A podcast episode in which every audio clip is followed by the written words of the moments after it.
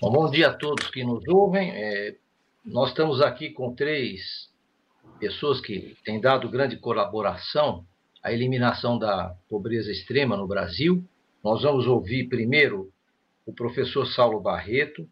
É, o professor é engenheiro de ideias, com doutorado em análise estrutural de problemas complexos. Ele é um dos fundadores é, do IPTI, que é uma organização social cuja sede é, fica em Santa Luzia do Itaim, com escritórios em Nova York e representações em São Paulo e Londres. É, o professor Saulo ele é um especialista em tecnologias sociais é, e investimento social. E ele mora no povoado de Pedra Furada, é, em Santa Luzia do Itaim, Sergipe, Brasil, embora viaje pelo mundo fazendo suas conferências e buscando apoio aos projetos. Antes de dar a palavra a Saulo, que é uma pessoa que eu admiro muito, gostaria de dizer que o conheci a, através do nosso trabalho no coletivo Brasil Sem Pobreza, que desenvolvemos ao longo dos últimos dois anos, eu sou um dos coordenadores. É, lá nos falaram especialistas em pobreza é, de diversos matizes, de diferentes correntes de pensamento e diferentes correntes partidárias, não é? Porque o nosso trabalho é pelo Brasil, não é ligado a nenhum partido. Ouvimos empresários, ouvimos sociólogos, ouvimos moradores de comunidades, é? É, e se pôde desenvolver um grande aprendizado com a, o apoio do professor é, Paes de Barros, o, o, o bebê, né, o especialista em pobreza. O coletivo desenvolveu com a Open Social um conjunto de indicadores, um painel de indicadores multifatoriais de pobreza que está disponível para uso de todos os municípios brasileiros e pretendíamos que fosse usado pelo governo eleito, fosse qual fosse, e todos os prefeitos e, estados. Nessa jornada conhecemos o Saulo, que vai nos falar agora sobre uma experiência ímpar que ele vem desenvolvendo no campo da inovação e tecnologias sociais, que se alinha com o propósito do nosso Instituto de Inovação Corporativa, que é a Casa do Profissional de Inovação. Né? A inovação ocorre em diversos campos, inclusive no importante campo das inovações em tecnologias sociais. Professor Saulo, por favor, a palavra é sua. Obrigado, Irã. Bom, obrigado a todos pelo convite. Bom encontrar o Luca e o Guilherme aqui nesse painel. É, primeiro, esse meu currículo, gastei muito tempo conseguindo adaptar para não parecer que eu sou uma fraude. A minha formação é de engenheiro civil, com mestrado e doutorado em matemática aplicada a estruturas. Mas, na verdade, eu fiz toda essa carreira acadêmica porque eu acho que eu sempre me defini muito bem como um vagabundo. Eu, eu, eu achava que não prestava para nada. E aí eu fui vivendo de bolsa com o desespero familiar de que um dia eu pudesse ser privatizado. E aí eu virei, fiquei, fui privatizado, trabalhei numa universidade em São Paulo, é, privada. E aí meu pai ficou feliz, porque eu tinha carteira assinada, mas eu nunca consegui me encontrar. Toda vez que eu chegava no hotel que tinha que preencher era ficha profissão, eu falei, pô, mas eu não me, eu não me reconheço em nada. Quando eu criei o IPTI, em 2003, em São Paulo, quando eu perdi a paciência com a universidade, porque eu queria fazer inovação social, e acho que talvez um dos piores lugares nesse país de você fazer inovação é o mundo acadêmico. Eu perdi a paciência, pedi demissão, criei o IPTI, e aí meu pai entrou num dilema, porque ele não conseguia dizer para os amigos o que é que eu fazia. Ele acabou morrendo dizendo que eu era corretor de imóveis, é, ele, foi o que ele entendeu. Eu até acho que hoje faz sentido, porque na verdade eu, tento, eu vendo para as pessoas um pedaço no céu, desde que elas façam na terra a sua parte. Né? Apesar de eu não acreditar em céu ou inferno, mas eu uso essa metáfora que as pessoas acreditam. Então, talvez meu pai tenha até razão na maneira que ele tenha definido para os amigos. Eu nunca questionei ele, porque achei que era melhor não tentar insistir. Então, se ele acha que eu sou corretor de imóveis, mas hoje talvez eu até mude, viu, Irã, meu currículo e coloque como corretor de imóveis, imóveis celestiais. Bom, é, eu vou compartilhar minha tela para começar fazendo uma pequena apresentação entre, eu acho que nesse painel, como vocês colocaram inovação social, que é um tema muito forte, ou seja, o conceito de inovação social ele é, ele é muito mais forte globalmente, especialmente no hemisfério norte. Ele foi criado no Reino Unido com a Comissão Europeia e hoje, em qualquer lugar, você fala em social innovation, todo mundo entende. Mas a gente tem, desde 2005, o conceito de tecnologias sociais, que, na minha opinião, é muito mais poderoso e é um passo além da inovação social. Então, para começar, eu vou compartilhar minha tela e vou tomar liberdade de abordar essa diferença entre os dois casos, para a gente poder depois mostrar um pouco o que a gente está fazendo e a importância do, da inovação no setor privado, que, na minha opinião, é o único que pode, de fato, fazer transformação nesse país. Bom, é, primeiro, eu vou mostrar um caso que eu, talvez, acho que deve ser o mais fácil de tangibilizar essa diferença para vocês. Eu vou mostrar o caso de uma tecnologia social que nós construímos, chamada HB. HB, o objetivo do HB era combater, diagnosticar e combater o problema da anemia ferropriva nas escolas. A anemia ferropriva é, é uma anemia, é a maior doença nutricional do mundo. Ela afeta principalmente é, o hemisfério sul, e a Organização Mundial da Saúde estima que 25% da população tem anemia ferropriva. E o, o, grupo mais de maior risco são mulheres grávidas e crianças. Até porque a anemia, se ela for profunda e ela for duradoura, na criança, especialmente até os 7 anos de idade, ela causa danos irreversíveis, especialmente na formação das sinapses e tudo mais. Mas a anemia ferropriva ela é consequência de dois problemas: a má alimentação e verme, parasita de solo, especialmente ancilostoma. Normalmente é a combinação das duas coisas. É, um colega nosso, o Paulo Gomes, é, ele criou, junto com alguns parceiros lá em, em São Paulo, esse equipamentozinho aqui, o HB, que é um hemoglobinômetro. Ele foi criado com financiamento da FAPESP, do CNPq, etc. E ele, na época, ele era o único equipamento nacional portátil. Ele foi desenhado com nossa orientação para ser um equipamento de baixo custo, é, robusto e fácil de operar, porque a gente queria que ele tivesse nos postos de saúde dos povoados do interior do Nordeste. Ele é bem simples, você tem uma ampola, você quebra essa ampola, lá dentro tem uma solução, você vê, nessa foto aí, você vê a enfermeira coletando com a pipeta uma gota de sangue do dedo da criança, mais ou menos como você faz hoje com aqueles testes de glicemia, você coloca essa gota de 20 microlitros de sangue na, na ampola, coloca nesse pontinho preto aqui, que é um buraco, na verdade, em cima, na parte de cima do hemoglobinômetro, aperta o botão e sai a taxa de hemoglobina no sangue na hora. É, isso foi um puta sucesso. E a gente fez, como experiência piloto, é, em São Paulo, é, em Ilhabela e em Santa Luzia Taim, em apenas uma escola, com 100 alunos cada, numa parceria com uma organização de saúde de São Paulo, a gente fez o teste piloto de validação, comparando com o Hemocui, que é um equipamento importado já padrão, padrão ouro, digamos, sueco. E aí você vê que a gente encontra 19% e quase 20% de Ilhabela e 24% de Santa Luzia. E depois da nossa participação da intervenção, a gente reduziu para 4,6 e 4,8. Normalmente você dá o sulfato ferroso e vermífago e ao longo de 12 semanas você acompanha a aplicação do sulfato ferroso diário na criança para ver se ela melhorou ou não o quadro de anemia. Bom, quando chegou nesse resultado, como todo acadêmico, o pessoal abriu champanhe, celebrou muito, comemorou, publicou um bocado de artigo científico, mas isso não era uma tecnologia social. Ela não foi construída com a comunidade. Quem foi lá nessas duas escolas, em Santa Luzia e Ilha Bela, foi uma equipe de fora, que foi lá, fez tudo e conseguiu chegar nos resultados, provando que era possível combater a anemia ferropriva e esse equipamento ajudava por ser barato, robusto, de fácil, de fácil acesso, etc. Aí, eu bati na porta da Organização Pan-Americana de Saúde e consegui um financiamento para desenvolver a tecnologia social, que era pegar o município inteiro de Santa Luzia Taim e usando os recursos que o município tem, não trazendo a organização de saúde de fora, mas usando o que o município tem, pensando no PSF, que é o Programa de Saúde da Família, vamos criar um programa público de combate e controle à anemia ferropriva das escolas. E deu literalmente tudo errado. O Paulo Gomes, que é um típico acadêmico, primeiro ele falou: ou o povo está contra a gente, ou o povo é burro. Aí eu falei: bom, burro é você, porque eu tenho uma teoria de que quando a gente faz doutorado, a gente desenvolve uma arrogância não intencional de a gente achar que a gente é muito bom. E, na verdade, ninguém foi perguntar para eles se eles queriam aquilo. Então você cria um ruído local, trazendo uma tecnologia, uma inovação que, em tese, é perfeita, faz todo sentido, ninguém questiona isso, mas você não entendeu como é que isso poderia ser apropriado pela comunidade.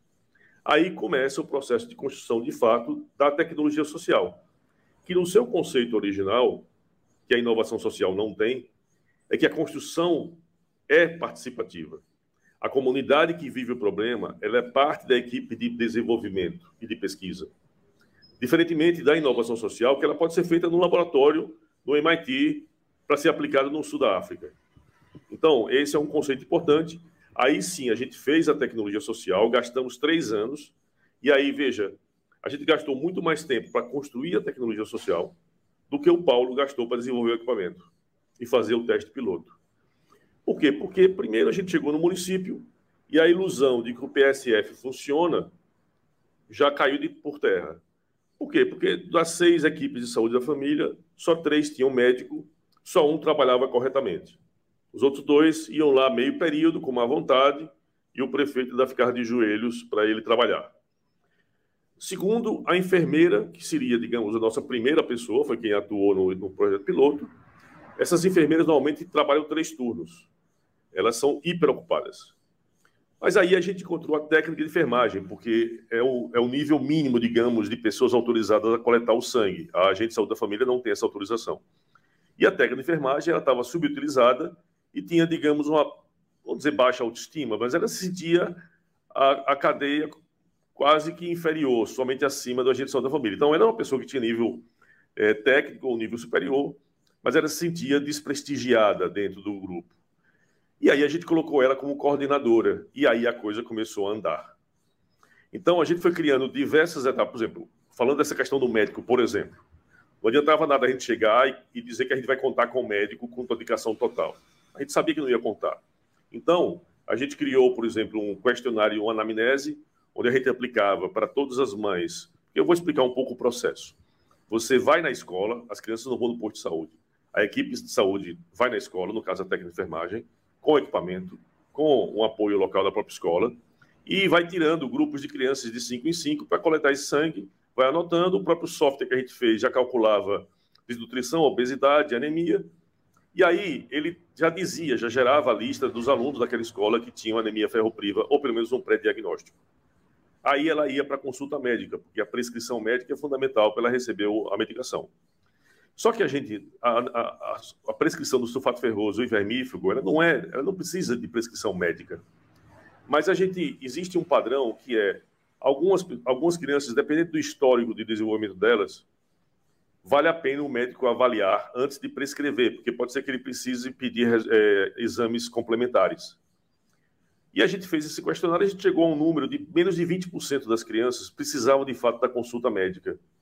Bom, resumindo, depois desses três anos de construção participativa de como isso poderia funcionar na realidade de um município como Santa Luzia Taim, a gente chegou a uma solução em que um médico, numa escola com 100 alunos, ele precisaria dedicar apenas uma hora no ano para ser a pessoa responsável por essa parte da tecnologia social.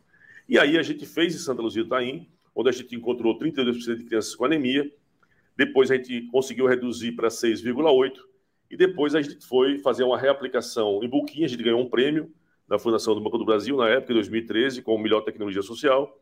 Usamos o dinheiro do prêmio para fazer um teste de escala, e aí conseguimos baixar de 5%. E aí o IDES e a Fundação Banco do Brasil nos convidaram, acho que em 2017, se eu não me engano, para ir para a Amazônia, em Borba, uma comunidade ribeirinha na beira do Rio Madeira, para fazer uma experiência de, de, reaplicação junto com a Universidade Estadual do Amazonas. E foi incrível. Primeiro, a taxa é surreal, 59% de crianças com anemia. E lá o problema não era falta de comida, é má alimentação mesmo. É uma alimentação pobre. E aí, mas a comunidade era tão isolada e era tão legal, eles se, eles se mobilizaram e, e, e chegaram a ganhar um prêmio do SUS. E eles mesmos, depois da gente, eles reaplicaram nos outros lugares. Aí entra um conceito importante da reaplicação que a inovação social não tem. Veja, como eu falei no começo, quando a gente fez a experiência em Ilha Bela e Santa Luzia, quem foi aplicar foi uma equipe de uma organização social experiente na área de saúde. Nesse caso, quem foi levar a tecnologia para Buquim e para Xinim foram técnicas de enfermagem e agentes de saúde da família de Santa Luzia Taim, que foram as pessoas principais na construção da tecnologia social. Esse conceito de reaplicação, que não é replicação, porque replicação é você pegar a mesma coisa e levar para outro lugar igualzinha, a reaplicação é você pegar uma solução que funcionou aqui e levar para lá, mas ouvindo a comunidade de lá para ajustá-la diante das dinâmicas locais e da cultura local, para ela ser eficaz. Porque o objetivo é eficácia. Ela não é apenas de dar números. Esse é um grande problema no Brasil e no mundo quando a gente fala de escala. Todo mundo quer escala imediata como sendo o objetivo inicial. A escala é uma consequência de formação de capital humano. E, então, eu espero que com esse, com esse exemplo eu, eu tenha conseguido passar para vocês um pouco a diferença entre inovação social e o que é uma tecnologia social, cujos pilares são a, a comunidade é parte, é protagonista da solução, ela é fundamental. A, a escala é baseada no conceito de reaplicação, onde as pessoas que fazem bem feito são as multiplicadoras nas próximas comunidades. E a tecnologia social ela tem três fases de desenvolvimento. Primeiro, ela tem que provar que é eficaz, já construído com a própria comunidade. Segundo, ela tem que provar que é escalável, no caso, reaplicável. E terceiro, ela tem que ser sustentável, especialmente no modelo de autogestão. Eu vou mostrar isso mais adiante um pouco. Isso é fundamental porque o problema nosso é uma questão de mentalidade. E essa mentalidade de pobreza, ela afeta ricos e pobres. Porque para nós, pobreza não é uma questão financeira. Pobreza é uma questão de mentalidade. Eu, como o Irã falou, a gente tem um escritório em Nova York, a gente faz todo ano um evento em Nova York e eu costumo encontrar alguns milionários extremamente mais pobres do que as pessoas que eu lido no dia a dia em Santa Luzia Taim. Existe um problema muito grave que a gente precisa entender. Quando a gente vai para essas comunidades, as pessoas, elas vêm de um histórico, é, o modelo da perpetuação da pobreza, né? Elas vêm de um histórico de falência, de achar que nunca vai dar certo. Tanto que, para quem já, vi, já passou e já conviveu com interiores do Brasil, especialmente das regiões mais pobres, sabe que quando um jovem, um adolescente tem algum protagonismo, iniciativa, toda a família se junta tentando botar ele para fora, tipo, meu filho vai embora porque aqui você não tem oportunidade. É isso que gerou os grandes problemas que a gente tem hoje nas favelas, nos interiores, mas ainda, ainda existe a ilusão de que você sair desses interiores onde não há nenhuma oportunidade é a sua única oportunidade de crescer na vida. E aí tem também a questão da baixa autoconfiança que esse não é um problema de Santa Luzia Taim, é um problema do Brasil. A gente tem baixa autoestima, a gente sempre espera copiar os modelos dos outros, como se os outros fossem melhores que a gente.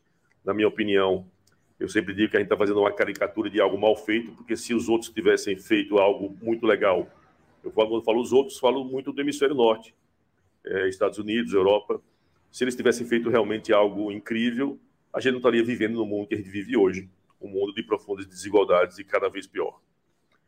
E aí, a gente também tem que entender que se a gente vai trabalhar com inovação para enfrentar problemas sociais, especialmente no combate à pobreza, todos os problemas que a gente for trabalhar, eles são problemas complexos. E aí existe uma, uma brincadeira, uma piada na África do Sul, que eu gosto muito de contar, que ela diz que só existem duas maneiras da gente resolver problema complexo. Um é a prática e a outra é a milagrosa. E a prática é a mais comum no Brasil, especialmente em regiões como Santa Luzia Taim. A prática é cada um, de maneira isolada, se ajoelhar e começar a rezar para um santo vir e resolver o problema. É isso que a gente faz no cotidiano. A gente espera que o santo, no caso, pode ser o prefeito, o vereador, o governador, o padre, seja lá quem for. Essa é a maneira que a gente sempre está, de maneira passiva, esperando que as soluções venham e caiam do céu. A milagrosa são as pessoas que vivem o problema, darem as mãos e, de forma empática e empreendedora, elas se unirem para resolver o problema. Apesar de eu ser um apateísta, e segundo o Guilherme If, que está aqui, me definiu melhor como um ateu não praticante, eu acredito em milagres e eles são chamados de tecnologias sociais na minha, na minha, na minha perspectiva. E vou começar mostrando uma das nossas santas milagreiras, que é a dona Kiara. Kiara é professora de escola pública de Santa Luzia Taim, do povoado Campo Nossa Senhora. Uma escolinha pequena, ela dá aula para uma turma multisseriada, que significa alunos do primeiro, segundo terceiro ano numa mesma sala de aula. Ela tem alunos, muitas vezes, com autismo, com Down, mas certamente alunos com fome, com violência doméstica, muitas vezes abusos sexuais, ou seja, diretamente ou indiretamente, já que é muito comum nessas comunidades todo mundo viver no mesmo, no mesmo espaço. E ela é uma pessoa incrível. Ela é uma pessoa que luta e sonha, sempre sonhou, que um dia ela pudesse impactar as pessoas através da educação. Mas eu já a conheci depois de uns 12 anos de atuação como professora, e ela já estava cansada, ela já não acreditava mais. Então, a gente começou a construir o Sinapse. O Sinapse é uma associação do conhecimento das neurociências de uma equipe da Unicamp sobre como o cérebro da criança atua no processamento cognitivo sobre aprendizado em matemática e linguagem, no caso português. Mas o mais importante que eu precisava nesse processo era do conhecimento da Kiara. Quando eu falo Kiara, eu estou falando de quatro professoras. Esse é outro ponto importante. Santa Luzia tem mais ou menos 40 professores de alfabetização, mas só quatro toparam fazer parte do projeto. Porque a maior parte já está cansada de vir soluções que elas acham que vêm de, de fora para dentro já estão cansadas, elas querem se aposentar, elas não, não acreditam mais em nada, porque elas falam, pô, está sempre se gastando dinheiro, cada hora vem uma solução milagrosa e a minha vida está sempre pior do que o ano anterior. Mas algumas pessoas ainda, não vou dizer que elas acreditavam no começo, mas elas são legais. Elas falam, não, já está aqui, eu quero aprender, eu, eu tenho sempre desafios. E elas toparam. E nós gastamos literalmente seis anos fazendo o Sinapse funcionar. Metade desse tempo foi equilibrar entre esses dois mundos. Lembro daquela arrogância não intencional que eu comentei. Era exatamente isso que os neurocientistas da Unicamp tinham. Chegavam lá já dizendo o que as pessoas deviam fazer. E aí você não constrói nada. E segundo, a Kiara, ela tinha um conhecimento que nem ninguém de Harvard tem sobre a realidade local, mas ela achava que aquele conhecimento não valia nada, era uma coisa pobre. Ah, isso aqui não vale nada, isso aqui não tem nenhuma importância. E, na verdade, ela, ela tem muito mais relevância do que o neurocientista. Mas a gente precisava equilibrar esses dois mundos para construir algo de fato em que ela fosse a protagonista, ou seja, ela fosse a autora da metodologia, mas, ao mesmo tempo, o conhecimento das neurociências se visse de parâmetros, de princípios. Não para chegar no nível ideal, porque o nível ideal ele não existe. Ele é sempre uma busca mas chegar no nível real, em que naquela condição dela, ela pudesse fazer uma alfabetização eficaz. Então, nós gastamos de 2010 a 2015 construindo Sinapse, errando o tempo todo. E esse talvez seja um dos maiores patrimônios que o IPTI tem, é nossa competência para errar. Depois de seis anos, a gente chega na primeira versão do Sinapse, que era um caderno pedagógico, e aí, em 2016, nós começamos a reaplicar. A gente tem uma parceria com o governo do estado, Sergipe, e eles nos contrataram para a gente levar o Sinapse para 13 municípios do norte do estado, na fronteira com Alagoas.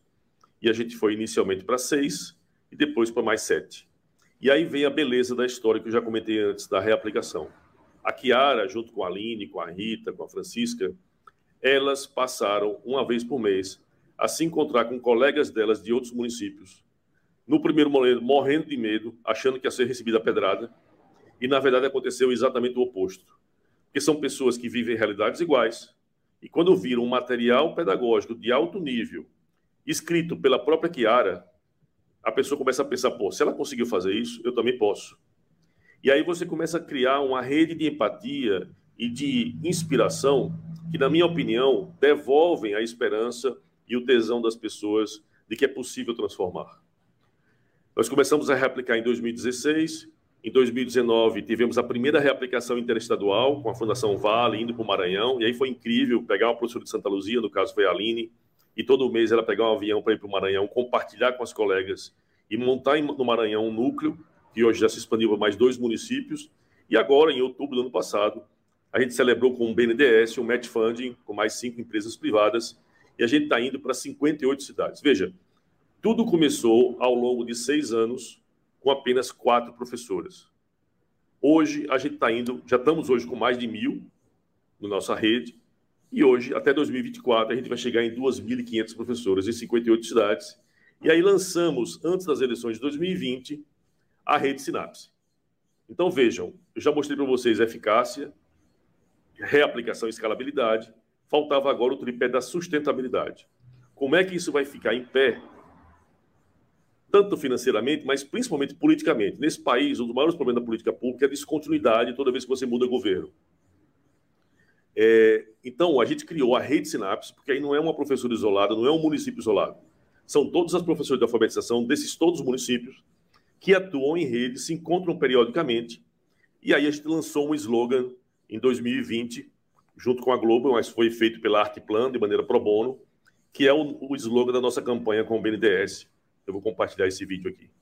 Este abaixo assinado é para que todas as nossas crianças tenham a melhor educação, mas a Luísa não vai assinar. Este abaixo assinado é pelo fim do analfabetismo funcional, mas a Daniela não vai assinar.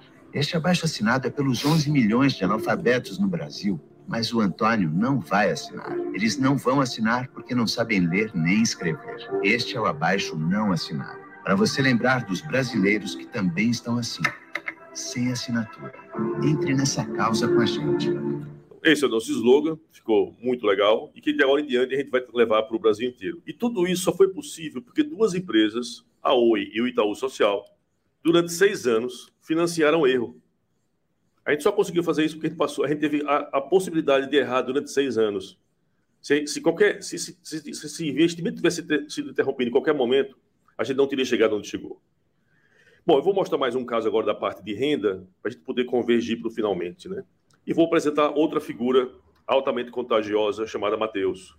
O Mateus foi selecionado num projeto eh, de artes visuais relacionado ao manguezal. Santa Luzia é uma região de manguezais, de onde as famílias tinham sustento com a pesca do aratu e do sururu, inclusive a mãe do Mateus.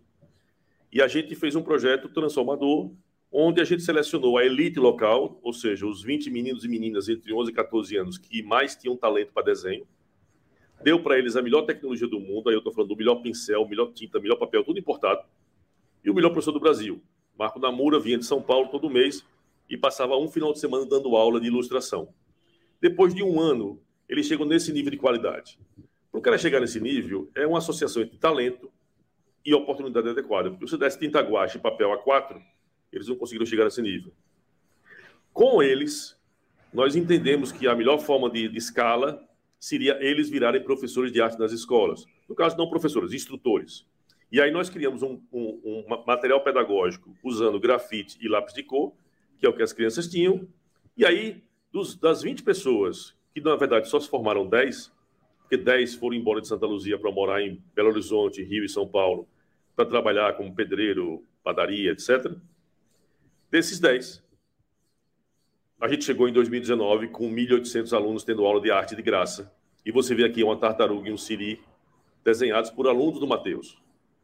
Aí faltava o tripé da sustentabilidade. Eu tenho uma rede de boas notícias, uma notícia boa. E aí o pessoal foi espalhando e o setor da moda nos descobriu. E aí a gente fez parcerias, por exemplo, com a Osclen, com o Banese, que é o Banco Estadual, que fez o material do final de ano, e a Morena Rosa, que foi nossa primeira parceira. Veja, ninguém veio atrás da gente por caridade.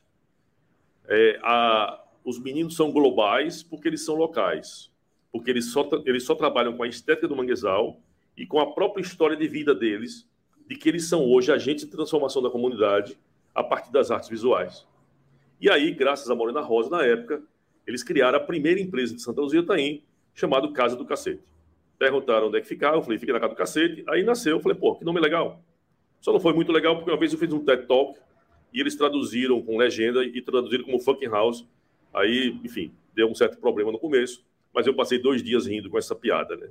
De novo, isso só foi possível porque duas empresas, a Ambev e a Oi, investiram três anos errando o tempo todo. Se não fossem elas, a gente não teria chegado nesse nível de eficácia, nesse nível de apropriação. Imagina você botar. Eu lembro que quando eu fui falar com o cara da Ambev, o Ricardo Rolim, eu cheguei para ele e falei: Ricardo, eu vim lhe oferecer exatamente o oposto que você quer.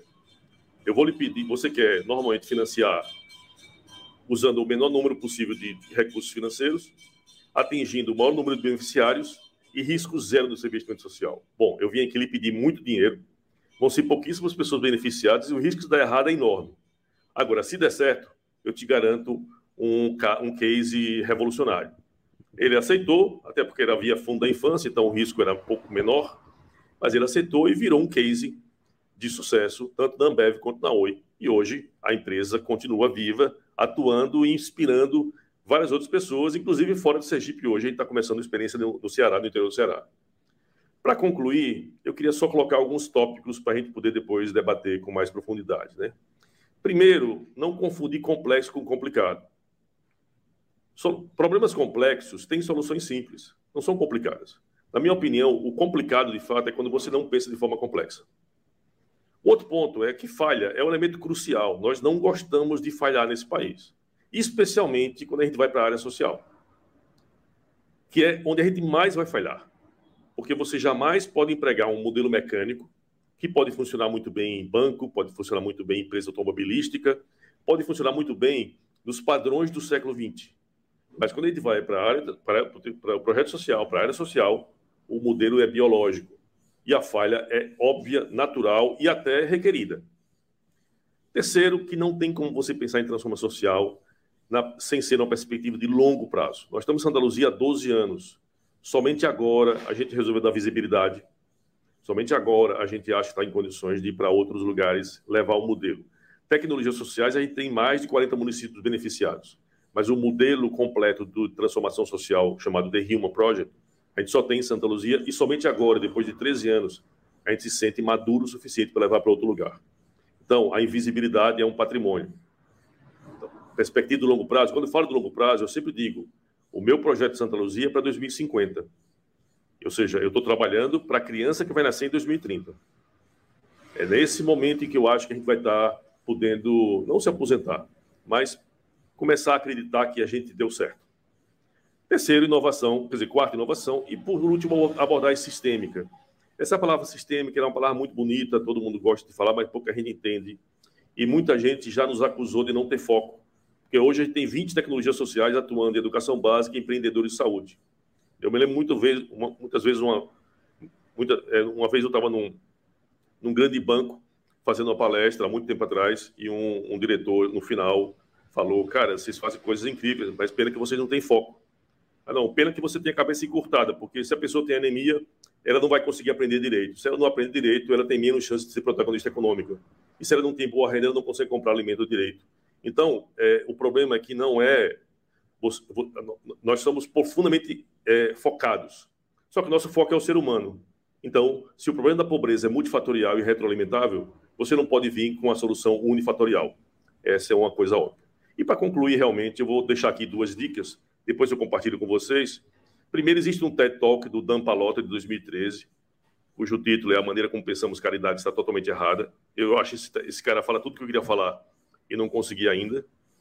E, por último, um livro que eu sempre recomendo, escrito em 1901 pela Bernard Shaw, que é Socialismo para Bilionários. E tem uma frase nesse livro que é um, é um, é um dogma para nós, que a, a, gente nunca deve dar para as pessoas o que elas desejam. A gente deve dar para o que elas deveriam desejar, mas não são capazes ainda. Isso é inovação. O Gilberto Gil também fez da sua maneira, né? Ele fala: o povo sabe o que quer, mas o povo também quer o que não sabe. E é nessa dimensão que a gente atua. Então, agradeço imensamente pelo convite e estou à disposição para qualquer pergunta depois. Saulo, muito obrigado. Parabéns pela sua instigante exposição. Com a sua sábia irreverência, você passa várias mensagens de sabedoria que se aplicam a muitos campos. Não é? é realmente é brilhante o teu trabalho e aquilo que você nos trouxe. Uh, nós vamos ouvir agora o professor Guilherme Irfe.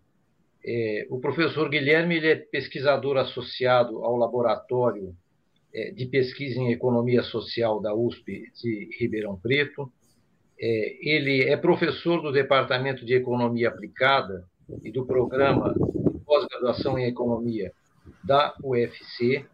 Ele também é pesquisador no Instituto Primeira Infância, pesquisador também no programa Cientista-Chefe da Educação, do SEDUC do Ceará, bolsista de produtividade do CNPq e participa como pesquisador no CEMP, Centro de Excelência em Política Educacional da UFC. É, professor Guilherme, por favor, a palavra é sua. Bom dia a todos, obrigado pelo convite, Irã, Luca, Saulo, prazer falar, compor junto com o Saulo aqui essa fala. É, vou pedir para apresentar para vocês um os slides, é, numa discussão que a gente tem tido lá atrás, né, desde quando eu conheci o Saulo no IPTI, por intermédio de um outro amigo, Flávio Cunha. É, a gente está fazendo um projeto no Ceará para desenvolvimento de linguagem de crianças de baixa renda. E aí, nessa conversa que a gente estava tendo, ele mencionou que tinha conhecido o Saulo, um projeto interessante ali em Santa Luzia, e que era alinhado com o que nós estávamos tentando fazer no Ceará, na questão da primeira infância, com foco no desenvolvimento de linguagem. É, o tempo passou e aí eu tive a oportunidade de ir a Santa Luzia, né? melhor, antes de ir a Santa Luzia, o Flávio falou assim, ah, sabe aquele cara lá que eu falei para você, de Santa Luzia?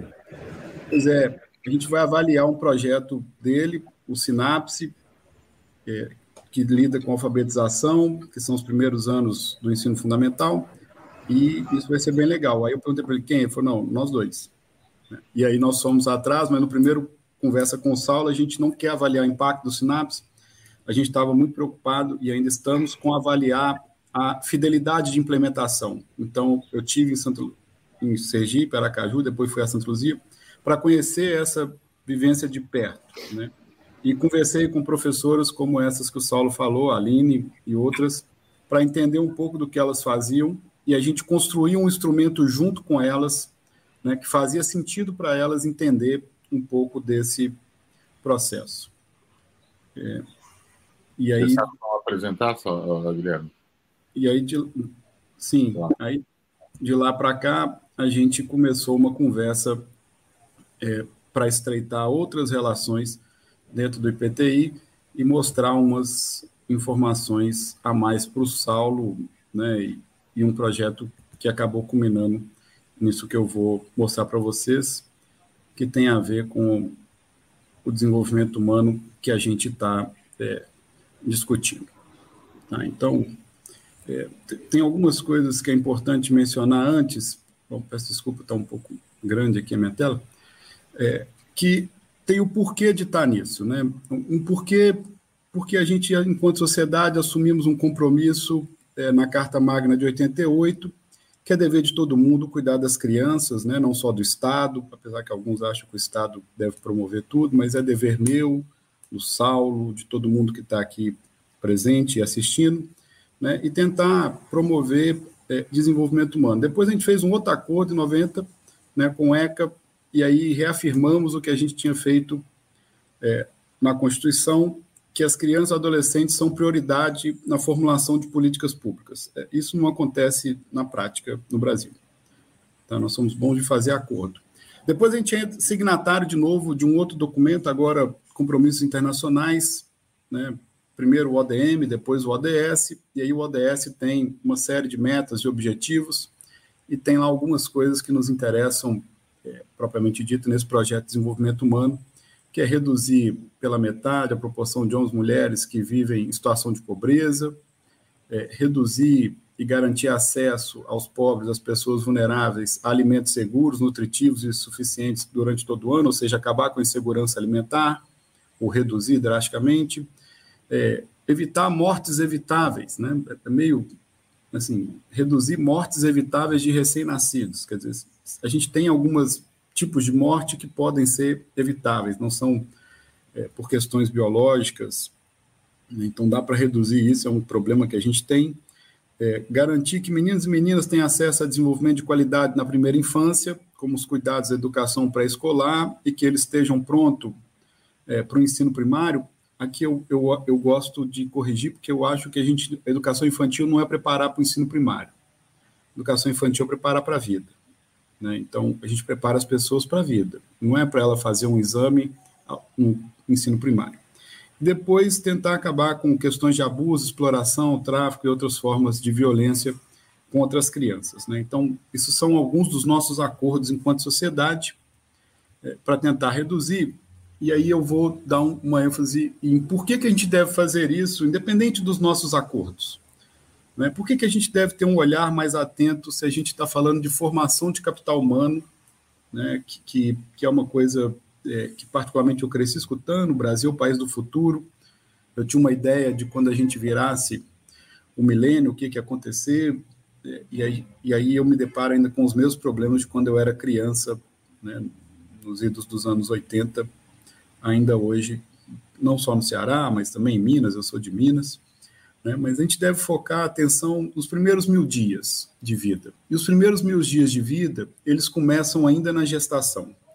Então, eles começam na ideia de você pensar em ser pai ou mãe, né, de você se preparar para a chegada de um filho ou uma filha, né, e depois ele transcorre os dois primeiros anos de vida. Então, os primeiros mil dias, acreditando que a gente vai ter uma gestação de nove meses, é, 30 dias por mês, nove, 270.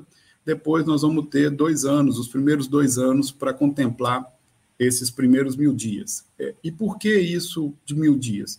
Porque esses primeiros anos de vida, eles são os de maior impacto no desenvolvimento humano. Né? Então, a gente pode ter ali uma política para tentar é, aumentar o capital humano, né? formação de capital humano, se a gente tiver melhor atenção e cuidado nos primeiros mil dias de vida. Certo? Isso perpassa por várias coisas. É, tem um, esse livro, eu acho que ele deveria ser é, uma leitura obrigatória para formuladores de políticas, para as pessoas que estão engajadas em primeira infância, em questões, em burocratas, né, pessoas que estão em cargos burocratas, porque eles falam, ele fala de várias coisas, né, e o título é bem, bem interessante, porque o amor é importante, como é que o afeto molda o cérebro de um bebê. É, em geral, a gente tem poucas conversas com as crianças e as crianças precisam de muita atenção, desde o ventre até os, né, os anos iniciais, porque elas são, nós somos dependentes né? As crianças, nós não se desenvolvemos sozinho, nós precisamos de alguém e esse alguém tem que ter uma base de segurança para que possamos desenvolver. Então, a nossa ideia que os primeiros anos são de fundamental importância, porque eles têm as, essas relações iniciais, elas são capazes de estabelecer a regulação emocional da criança ao longo da vida. Né? Então, a qualidade das interações é muito importante durante os primeiros anos de vida. Essa relação, ela se estende, né? O Flávio tem uma frase que ele fala que o afeto é como se fosse a fita isolante que vai separar e moldar um neurônio para que quando a gente tiver choques, eles não sejam danificados, choques adversos, a gente vem para uma crise econômica, né? perda de pai, mãe, estresse e tal, é, mas se a criança se desenvolve num lar com amor, isso é capaz de ajudá-la ao longo de toda a sua vida. Né? A gente vai ter possibilidade de crescer e se desenvolver mais plenamente. Então, por que focar nos, nos primeiros anos de vida? Né? Essa continha começa lá no menos 9, no período gestacional, e vai se estendendo ao longo da vida. E a gente aprende muito, né? a gente tem a nossa capacidade de aprendizado é enorme. É, mas algumas coisas, a nossa maior capacidade são nos primeiros meses de vida, como capacidades sensoriais de visão e audição, a questão da linguagem nos primeiros anos de vida e depois funções cognitivas superiores, que tem a ver com a nossa memória de trabalho, autorregulação, flexibilidade mental. Né? Então, a gente precisa dessas questões para adquirir outras habilidades. Né? Se a gente pensar o desenvolvimento humano em quatro estágios, né? físico, linguístico, cognitivo e socioemocional, esse último socioemocional agora faz parte do currículo, né, na maioria das escolas, é, tem uma normativa na BNCC que discute essa questão, tem um, um projeto andando no MEC para questões é, desenvolvimento socioemocional desde a primeira infância, né, desde a educação pré-escolar. Por que, que a gente precisa disso? Né? E aí está tudo interligado. É, se a gente tiver os primeiros mil dias mais saudáveis, isso vai reduzir mortalidade na infância, isso vai aumentar a estatura das pessoas, que não é uma coisa relativamente fácil, né? Porque está associado a questões nutricionais, não é só uma questão meu pai é baixo, eu sou baixo. É, desenvolvimento cognitivo, motor e socioemocional, redução de doenças não contagiosas. Para quem está muito preocupado com performance escolar, também é capaz de aumentar a performance escolar e a criança aprender mais. E essa discussão da jornada escolar, isso pode levar no futuro a melhor capacidade produtiva e laboral, ou seja, maiores oportunidades. Né? A gente pode estar dizendo que a criança pode escolher. É, e poder escolher não é para todos na vida. Né? Então, focar nos primeiros anos, principalmente das famílias mais pobres, é dar a oportunidade que elas escolham depois o que elas gostariam de fazer, como o Saulo mostrou anteriormente. E aí tem uma série de coisas que a gente pode fazer para alcançar esse desenvolvimento, né? desde o útero até o final do, da primeira infância, que seria 5, 6 anos, né? estimulando as crianças né, com conversa, por meio de fala, leitura e canto, a gente pode prover desenvolvimento de linguagem, é, práticas e cuidados né, com as crianças sobre desenvolvimento socioemocional, conversando com elas sobre sentimentos. Em geral, as crianças não conseguem nomear os sentimentos, alguns adultos também não, né? O que, que eles estão sentindo. E se a gente começar isso quanto antes com as crianças, a gente está falando de desenvolvimento socioemocional. A parte física é mais é, visível de todos, né? A questão da, do crescimento da criança, ela andar, ela ter alguns movimentos. E a gente também tem muita preocupação com o cognitivo. Em geral, ele começa aparecer quando as crianças estão na escola, que aí as crianças já estão ficando para trás. Né? Então, a gente tem que focar um quanto antes para que é muito tarde esperar para ter um diagnóstico que a criança tem algum déficit cognitivo aos sete anos. E às vezes esse déficit ele é causado por outras situações de estresse ou violência, ou até mesmo fome. Né? Quem tem fome tem pressa. É, e aí a gente precisa resolver essas questões. Por que, que cuidar dos primeiros anos, é, se eu estou falando de cérebro, é importante a questão alimentar. Saulo trouxe um exemplo lá do ferro priva, né, num, num exame. O cérebro ele é custoso, né, ele consome muita energia. 20% do que a gente ingere é só para alimentar o cérebro. Então, imagina uma criança que está em situação de fome. Né? Como é que ela vai aprender na escola e a gente vai falar assim, ah, ele não aprende, não, ele não aprende porque ele tem fome, não é porque ele não, não tem né, vontade de aprender. A dificuldade dele é decorrente de outras coisas. Né? Então é importante a gente olhar de uma maneira mais sistêmica para essa criança e para o desenvolvimento dela.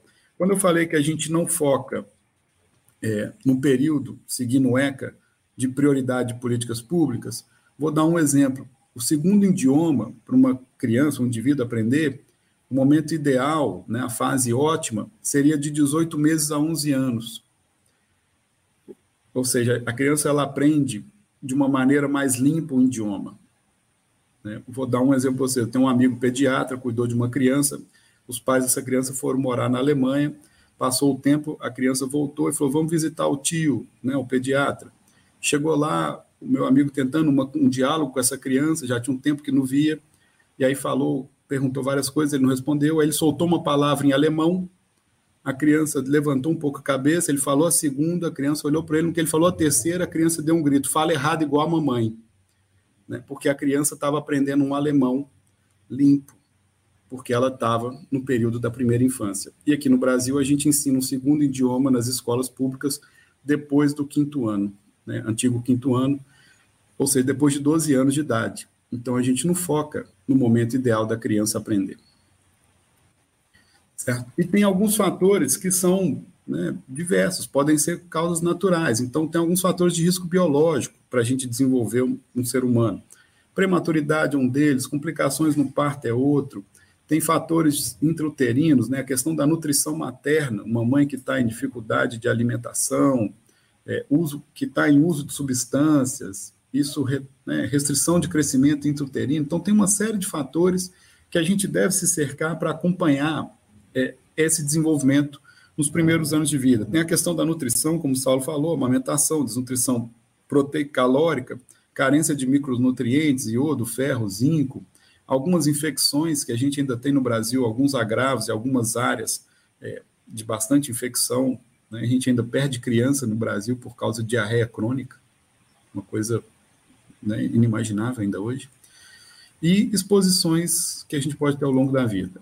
Uns outros fatores têm a ver com os né, fatores biológicos mais associados aos pais, depressão, mães com depressão pós-parto, a baixa escolaridade por questões de uso e acesso à informação.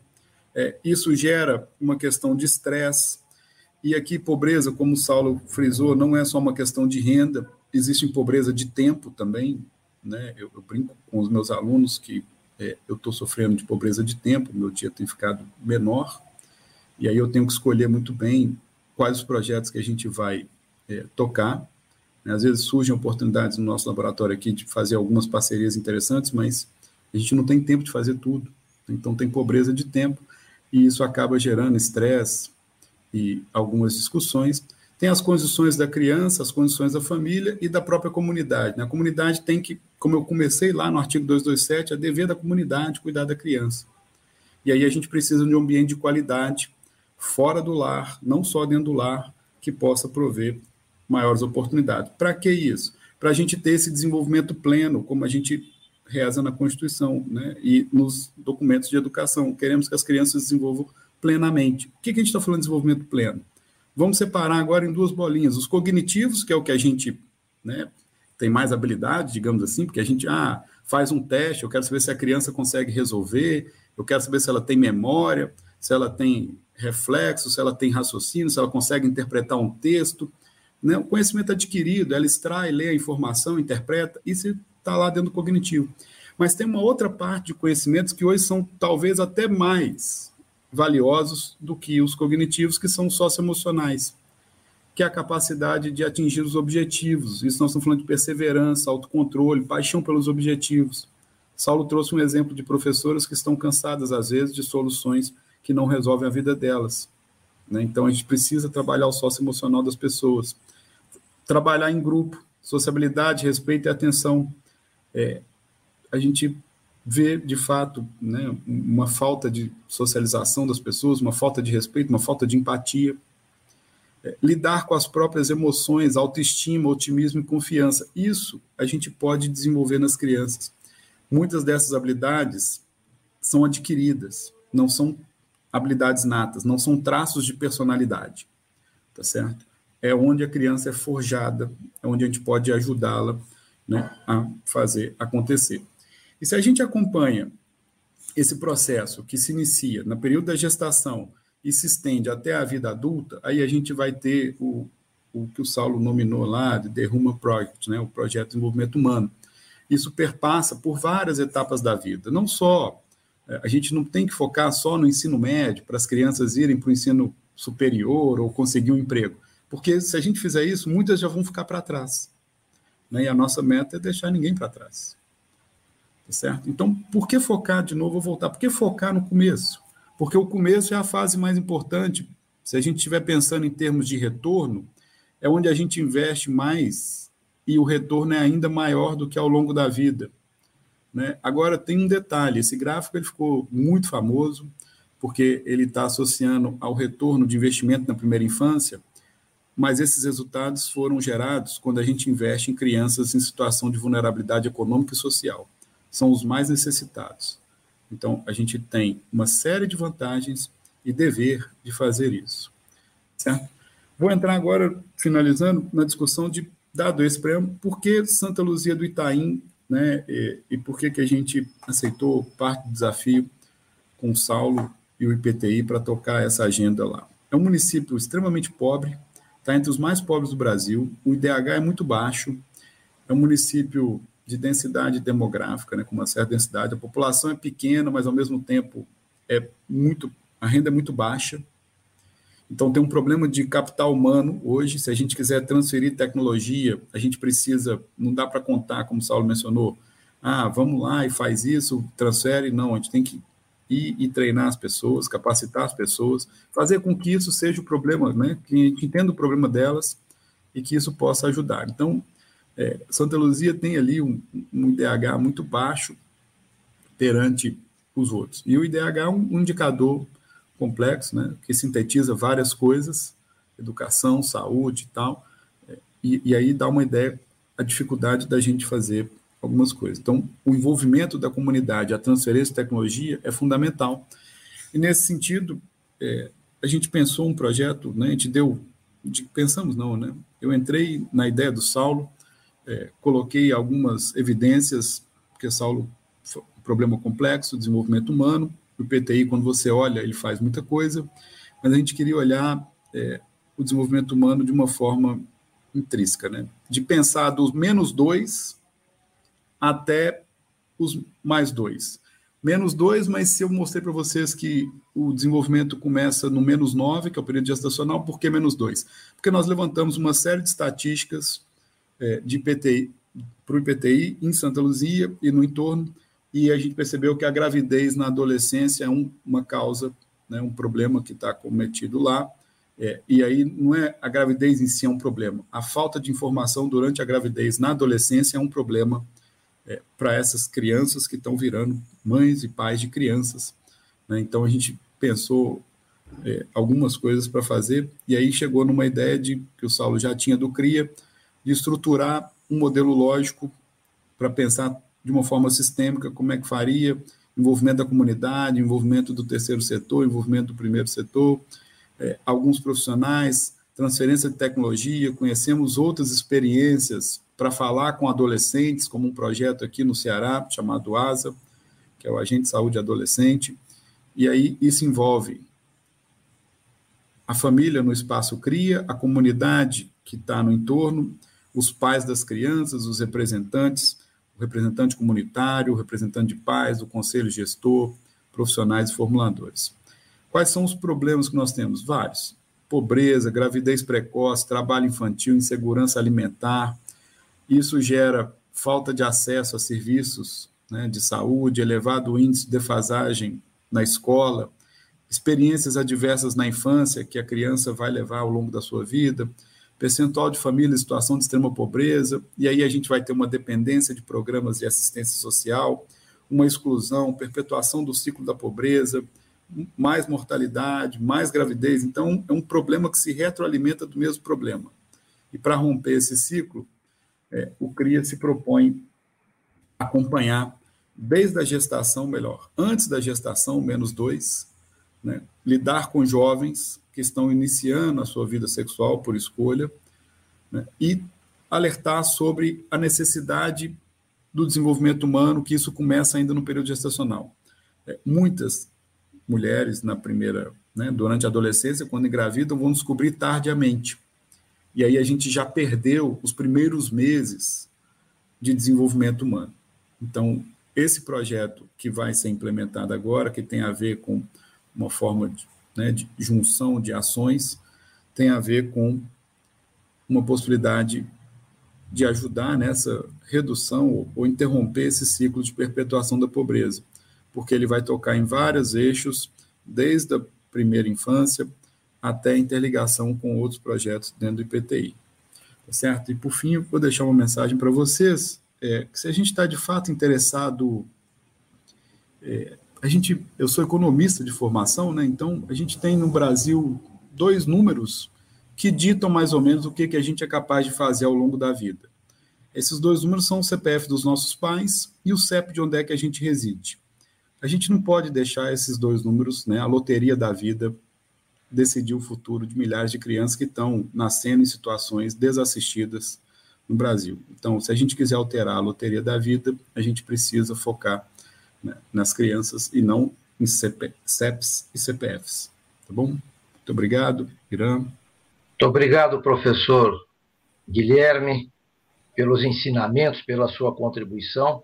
Eu vou apresentar agora é, o Luca Cavalcante, que é um amigo de muitos anos, e até pedir ajuda a Luca, como nós temos o, o hábito da contabilidade para começar e para encerrar, Luca, eu vou recorrer a você, que também é publicitário. Os publicitários nascem procurando dar mensagens em 30 segundos. Não estou dizendo para você falar 30 segundos, só estou pedindo para você ajudar a gente a deixar um tempinho ainda para perguntas.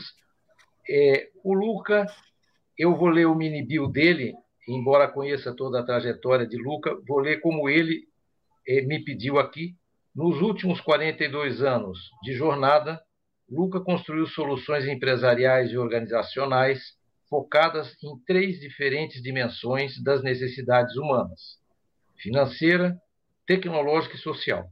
Sempre focado na prosperidade como propósito, Luca Cavalcante criou e promoveu com pioneirismo inovações que transformaram as experiências das pessoas e das empresas. É, no setor financeiro, no caso, a criação do mobile banking no Bradesco, da primeira e mais famosa inteligência artificial do Brasil que vocês conhecem, que é a BIA, é, do Banco Digital Next, e, para nós da área de informação, algo muito relevante, que é o ecossistema de inovação aberta do InovaBra Habitat. Essas foram algumas das marcantes iniciativas é, do Luca. Ele agora está em nova trajetória, na nova etapa na vida dele. O merchandising está ali na camiseta. Eu, como publicitário também, eu pedi para o Luca mostrar para vocês aqui. Levanta um pouquinho aí para todo mundo ver.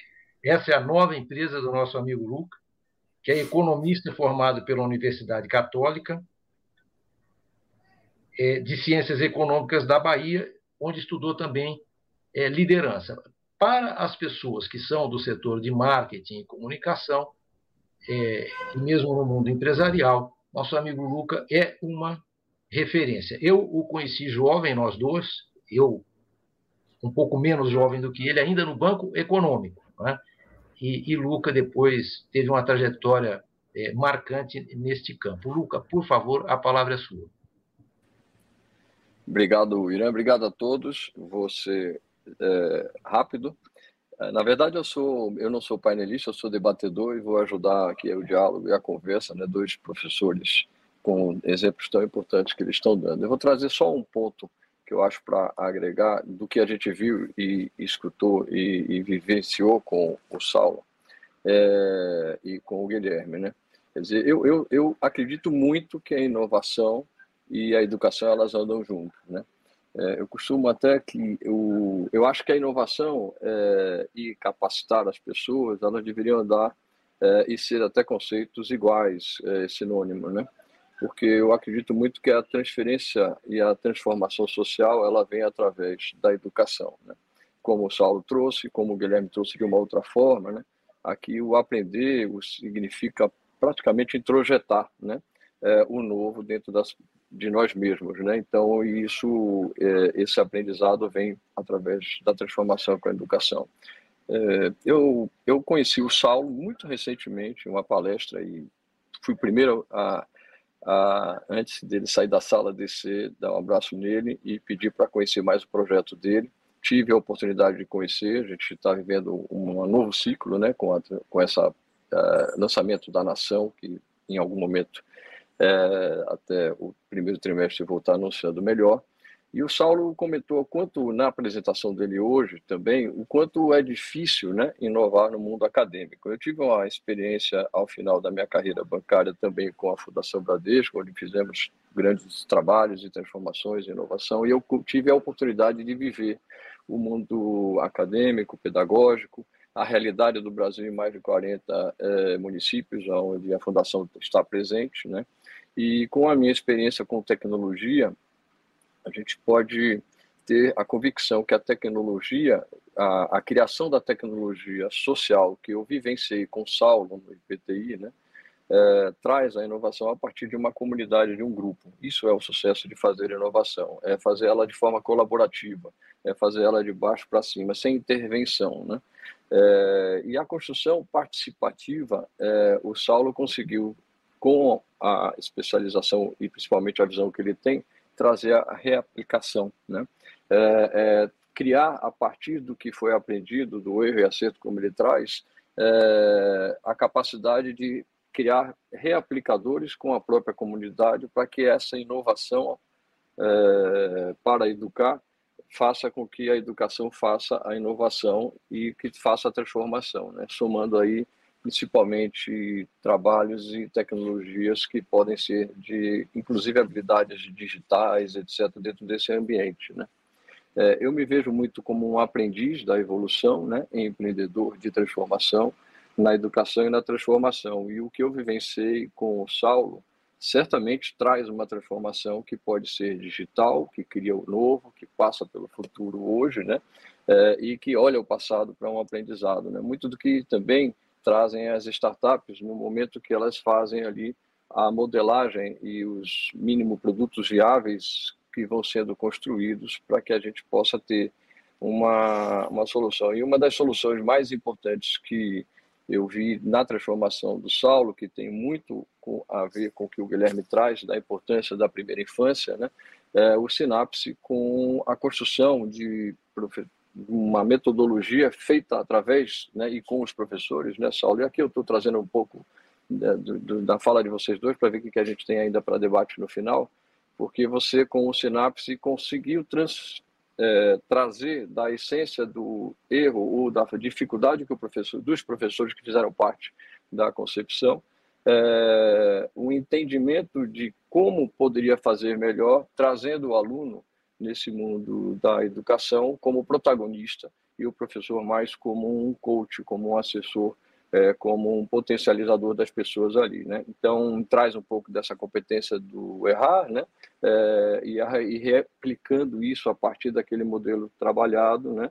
É, como alma da inovação que você desenvolveu na na reaplicação em escolas, né? Então eu é, eu queria abrir aqui e né, se você me permite até pelo tempo, né?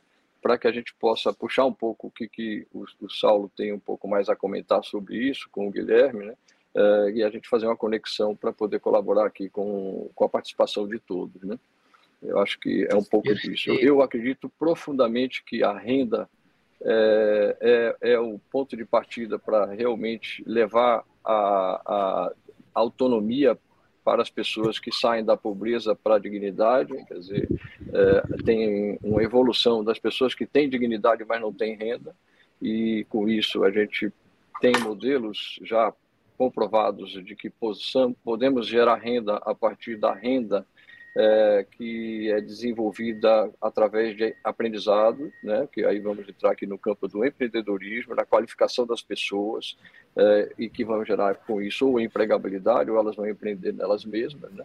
E, e eu acho que dentro desse conceito do trabalho, do que a gente ouviu aqui, seja no universo da infância, junto com as oportunidades e do trabalho excepcional que está sendo feito pelo IPTI no desenvolvimento de pessoas para um futuro, né?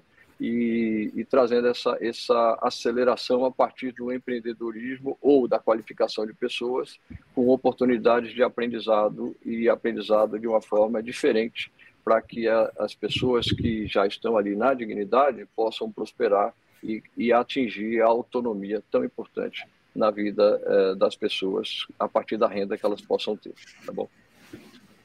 eu posso interagir aí na medida que a gente vá falando ah, também. Luca, ótimo, muito obrigado.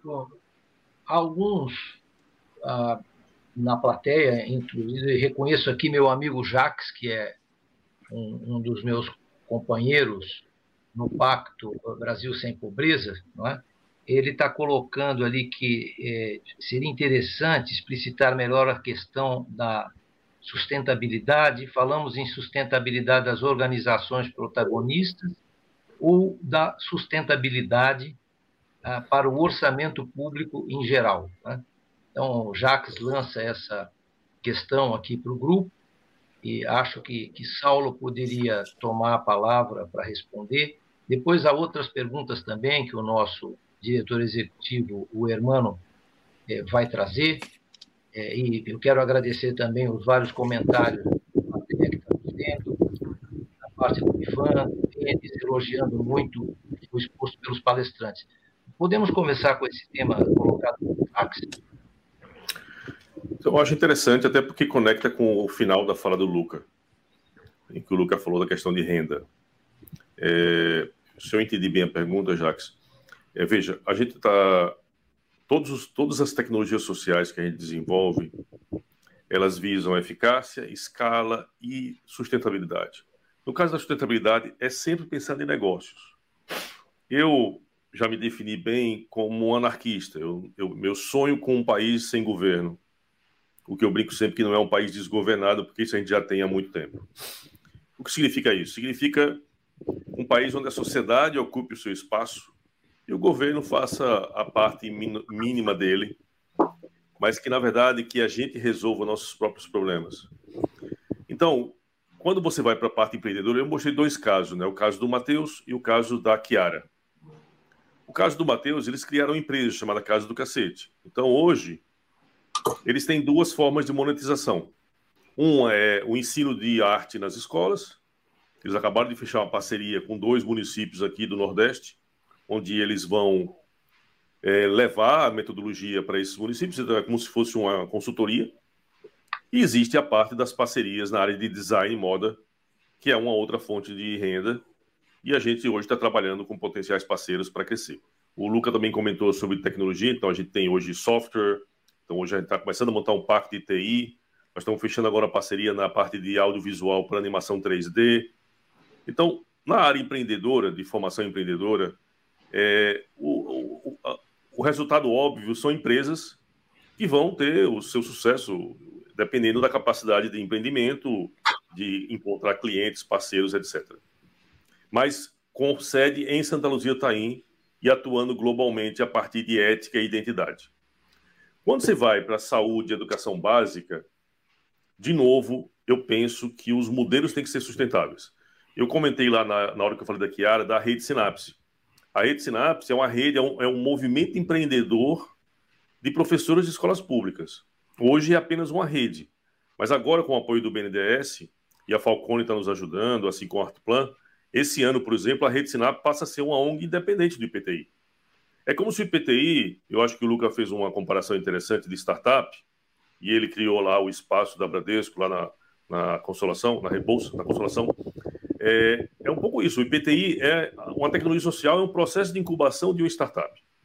Que ela pode ter fim lucrativo, como é o caso da Casa do Cacete, e ela pode ter fim não lucrativo, é o caso da Rede Sinapse. Mas a Rede Sinapse tem que encontrar, tem que encontrar modelos próprios de, de financiamento, que tanto podem vir de doadores, pessoas físicas, jurídicas, de parcerias com governos, etc., mas também encontrar mecanismos próprios, privados, de monetização. Por exemplo, o conhecimento que essas professoras têm sobre metodologias de prática de sala de aula é extremamente valioso para quem está estudando licenciatura, para quem está fazendo pedagogia, para quem quer se aperfeiçoar. Isso é um produto para o mercado. Então é assim que a gente enxerga. Quando o Guilherme trouxe a questão do Espaço Cria, que é o nosso mais novo projeto, mas é um projeto que a gente está sonhando desde 2010, porque foi lá que a gente descobriu que o problema não era alfabetização, era na primeira infância. É, ele, ele prevê criar um projeto que eu chamo de política de sociedade, não é política pública nem política de Estado, é política de sociedade. É criar espaços CRIA, que são espaços físicos, que tem uma unidade de empreendedorismo vocacional, que cada comunidade e as mulheres daquela região têm uma vocação específica. Nesse específico que a gente está fazendo piloto, elas são pescadoras de aratu e do sururu, são dois crustáceos típicos da região.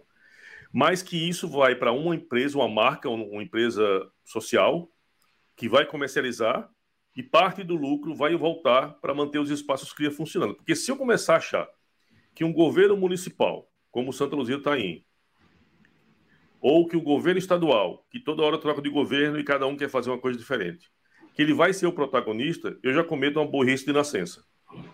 Então, eu não posso ter o direito de ser burro nesse aspecto. Se eu quero ajudar, eu tenho que trazer o um mínimo de inteligência e um dos elementos de inteligência é não contar com o governo. Ele tem que ser um refém. Eu não sou contra. Assim, o governo é parceiro, claro, mas ele não pode ser a liderança da história. Então, quando eu falo de sustentabilidade, eu falo da gente encontrar mecanismos de que a coisa avance independente das trocas de governo, tanto politicamente quanto financeiramente. Eu vou uh, pegar aqui, uh, não sei se o Luca e se o Guilherme querem comentar esse ponto. Uh, Guilherme, Vou falar com ele, saio em 15 minutos. Posso complementar rapidinho? Por favor, Guilherme. Eu acho que uma, uma grande, um grande problema que o país enfrenta é na formação de capital humano. E capital humano aqui é, necessariamente, eu estou falando de pessoas qualificadas. Então, para a gente tentar resolver alguns problemas, não adianta eu só ir a Santa Luzia e voltar. Eu tenho que fazer com que aquelas pessoas que estão lá, vou pegar a Santa Luzia como exemplo, que elas absorvam o que, que elas precisam fazer. Né? E aí a gente transfere tecnologia, a gente tem que transferir mais tecnologia. Então, a gente vem da universidade, faz um levantamento, senta com eles, conversa é isso, vamos fazer, tem boas práticas aqui e ali e transfere tecnologia. Não dá para achar, a gente está com um problema num projeto que a gente vai transferir para o CRAS ou, ou para a educação infantil, que é mais uma atividade para essas pessoas que estão lá lotadas. A gente tem que encaixar em algumas pessoas que talvez possam ser, como o Saulo falou lá atrás, a auxiliar de enfermagem é ela que vai fazer o projeto acontecer. Então, a gente precisa transferir tecnologia, e aí a gente precisa encontrar as pessoas que estariam aptas a fazer, porque senão não para de pé. Né? Ah, vou ter um médico para fazer, o médico não está lá, não está disponível, tem outras atribuições, isso também envolve a sustentabilidade, você encontrar os atores chaves que possam replicar as estratégias. Daniel. Uh, Lucas, você quer complementar também? Não, é, só trouxe mais um tema, talvez até para ajudar no que você pode comentar, que é, é aqui o paradigma local, né? É, eu, que o Guilherme traz, né, de uma outra, com uma outra leitura, né, que é como garantir aí o pensamento de empreendedorismo para não se limitar só no físico local.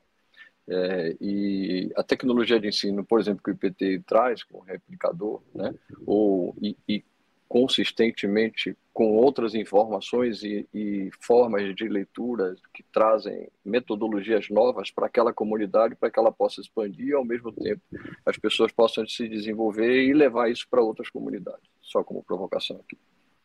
Eu vou tomar uma carona antes de passar a palavra para o Saulo, até porque tem uma provocação adicional aqui do Jax, é, mas essa era um dos três pontos que eu tinha comentado como perguntas minhas, né?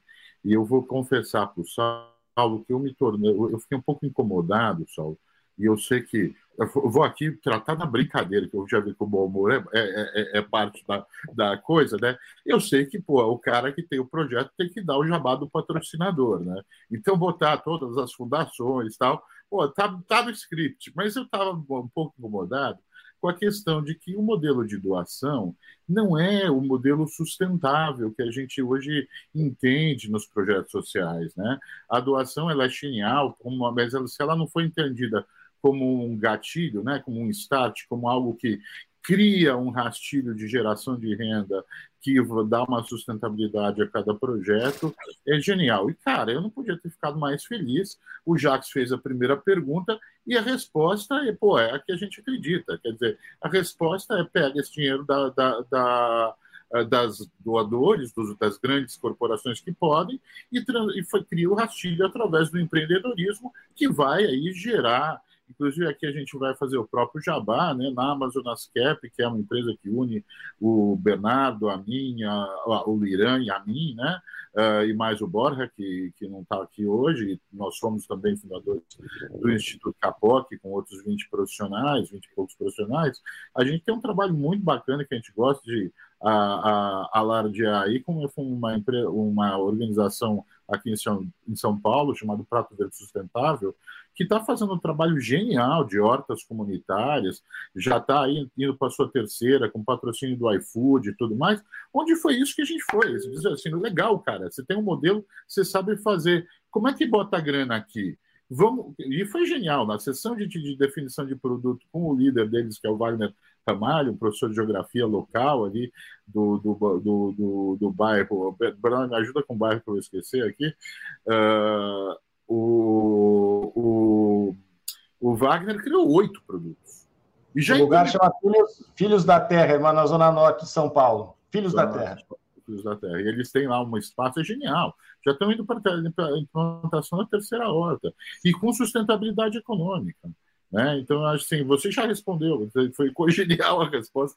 E adorei a, a questão ainda uh, da da ideia do, do, do modelo da, da, da, do startup está dentro da está percebido já, né? Eu acho que isso é, é muito bacana, que foi trazido pelo Lucas, amarrado pelo Saulo, né?